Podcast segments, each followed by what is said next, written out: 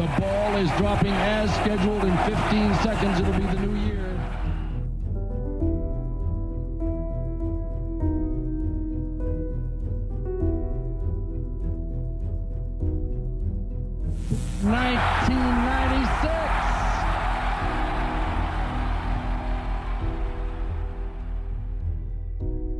25 years ago, Bill Clinton was president, Michael Jordan ruled the NBA, and Whoopi Goldberg hosted the Oscars.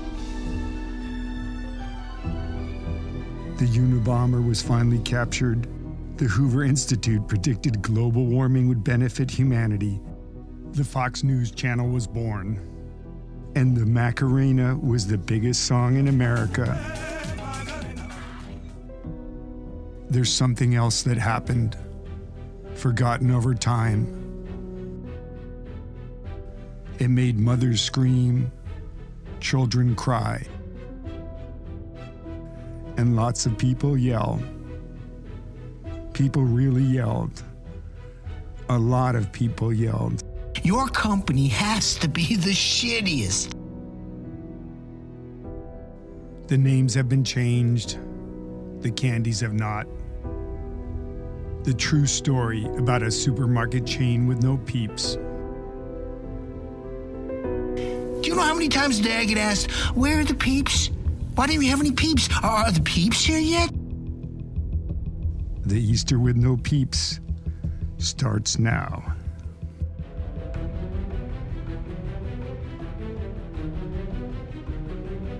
Where are my peeps?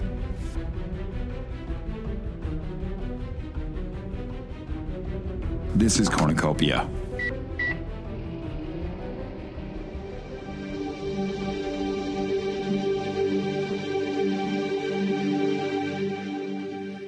Winter of 1995, my life took a sudden turn for good.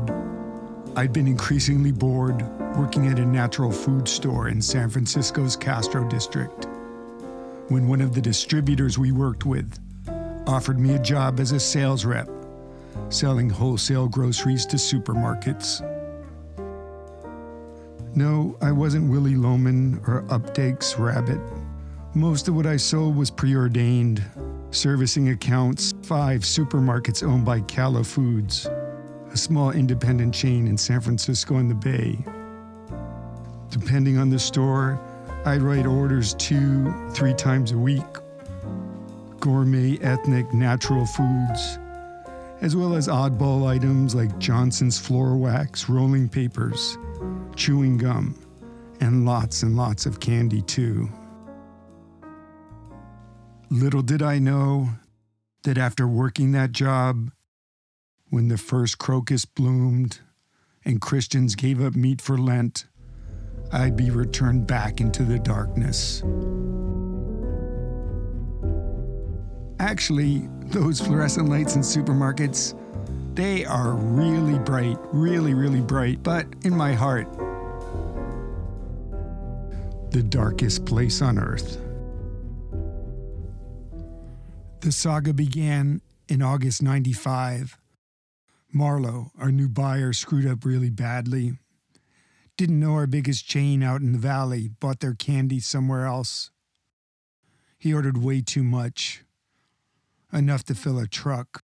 20 pallets worth of Halloween candy too much, with a few Thanksgiving items too. Black and orange M&Ms, Hershey's Milky Ways and lots of Snickers too with witches, skeletons, and ghosts to make it festive for the season, and no returns allowed in wholesale, regardless of the reason.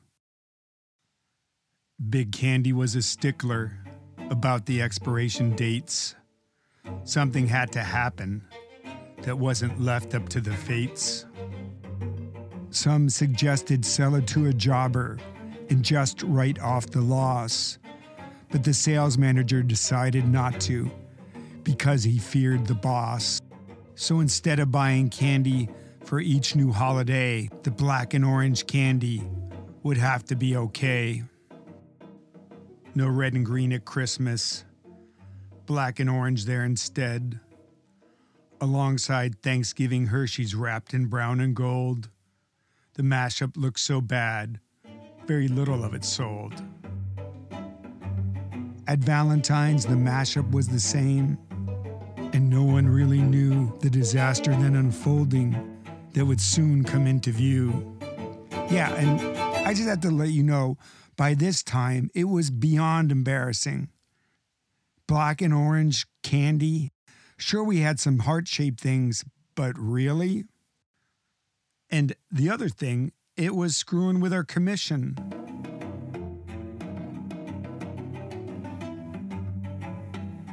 Six weeks ahead of Easter, we built the plywood end caps for all the candy on display, stapled them with pastel ribbons to celebrate the day.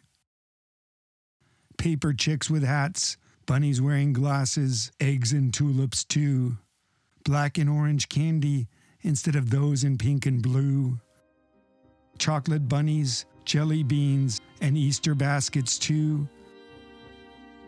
There was plastic grass and dyes for painting eggs, but not a single little peep in view. I lied at first, said they were back ordered, but everybody knew there'd be no peeps at Cala stores, and there was nothing I could do. Just Born, the manufacturer refused to sell us chicks. Our company was on credit hold because of Marlowe's stupid tricks. And if you hadn't ordered peeps months and months before, there was no way at all to get them in your store.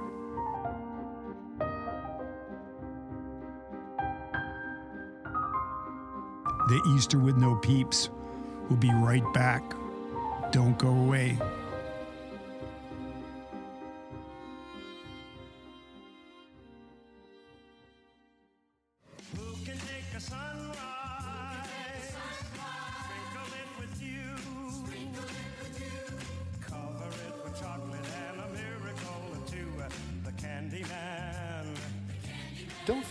Check out our archives. Most are timeless. Well, classics, really. Well, not really, but as informative today as they were when they first posted. Check out our pilot episode, The History of the Supermarket. And we bet you'll agree. Adios. about your Easter bonnet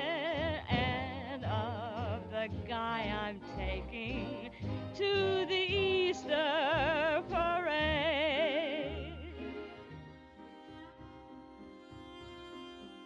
There was an adage in the grocery trade that people like to say it was a joke that kind of helped to ease a lousy day. Not a bad job, except for the customers and the managers, too. Not all the managers were nasty, but as many people know, there were lots of little Caesars that screamed and yelled like they were snorting blow. This isn't some exotic fucking muesli with bird shit in it, okay, Matt? It's peeps. Peeps. Store managers had to work with us because their corporate office made it so. The chain was under contract with two more years to go. Managers would call me to the office to get things off their chest. Matt, from Young's to the office. Matt, from Young's to, the, office. Matt from Young's to Matt. the office. Matt, from Young's to the from office. Young's to the office now. George at 6th and Geary would yell at me the best. Just give me some fucking peeps. No one really liked him because he was so mean.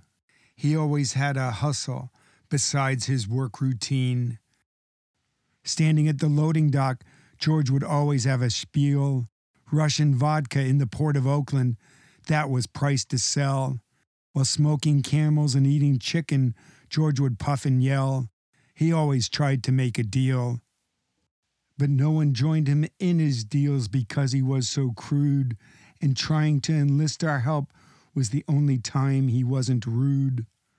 The other managers vented at me in private, but George was a special case, humiliating me in public as he yelled into my face.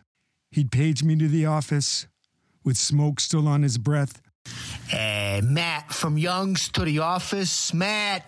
Follow me, he said, pointing as he walked. I trailed him to the center of the store, which was where he always loved to squawk. His version of a public hanging to fully shame and bully me. Shoppers stopped and looked at items while pretending not to see. But the spectacle so fabulous, no one could resist nasty George demeaning me. In all my fucking years selling crap, your company has to be the shittiest. Do you know how many times a day I get asked, where are the peeps? Why don't you have any peeps? Are the peeps here yet? Jesus Christ, why is that hard? This isn't some fucking muesli with bird shit in it. Come on, Matt. Just give me some fucking peeps.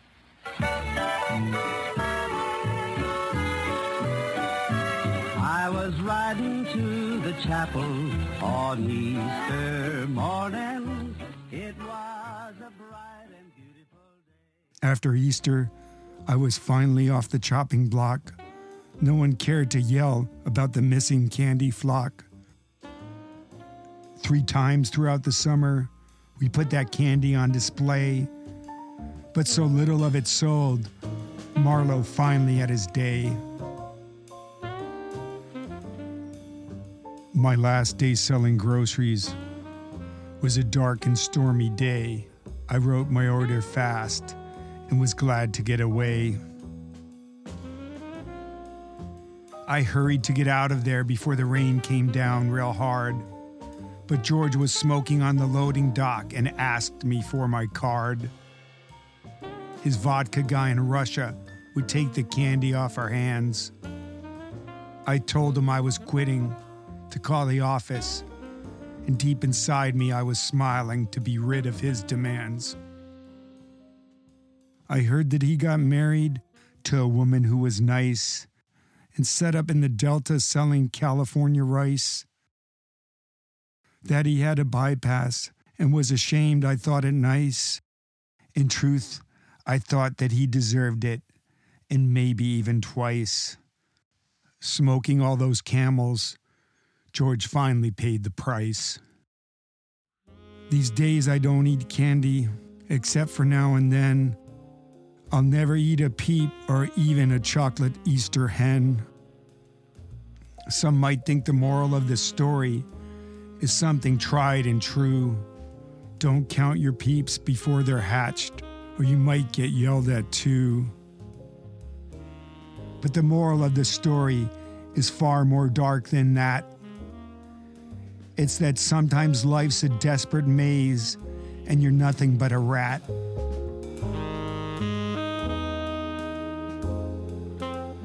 I hope I'm wrong.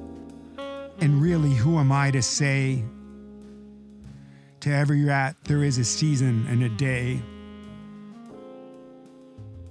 Or maybe yet, it's something simpler still that working in a grocery store can really make you ill.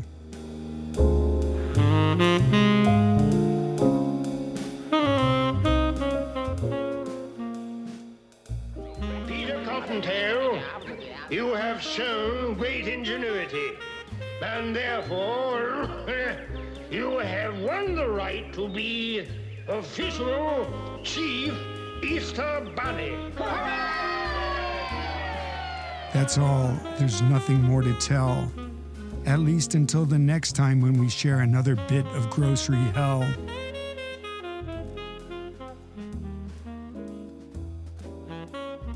This is a true story, but the names have been changed. The candies have not. The show was written and produced by me, Matt Levine. Thanks for listening. We really appreciate it. If you're new to this podcast, check out our archives. We do a wide variety of shows looking at the cult, culture, and business of food. We take a lot of different tacks. We like to think of ourselves as a little burgeoning acorn trying to do what Rolling Stone did for the music industry to the food industry, looking at it from a variety of different angles. And we really hope you'll spend some time looking at our past and future episodes.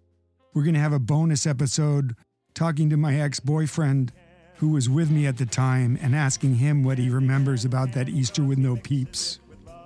In addition, we're looking for contributions to Grocery Hell. If you'd worked in the grocery business and you have your own hellish story, contact us at Twitter at Cornucopia Show. That's at Cornucopia Show, or via our website, cornucopiashow.com. For those of you that think spelling is hell, cornucopia is corn, U, cop, I, A. Special thanks to the following Judith Bigham, Diego Goucher, Nancy Levine, Will Puckett, Scott Berkeley, Mary J. Landon, Sam Valley, and finally Tommy Brown for the top and odd. And that's Tom, middle initial E, Brown. I'm Matt Levine. Thanks again. We'll see you in the grocery aisle.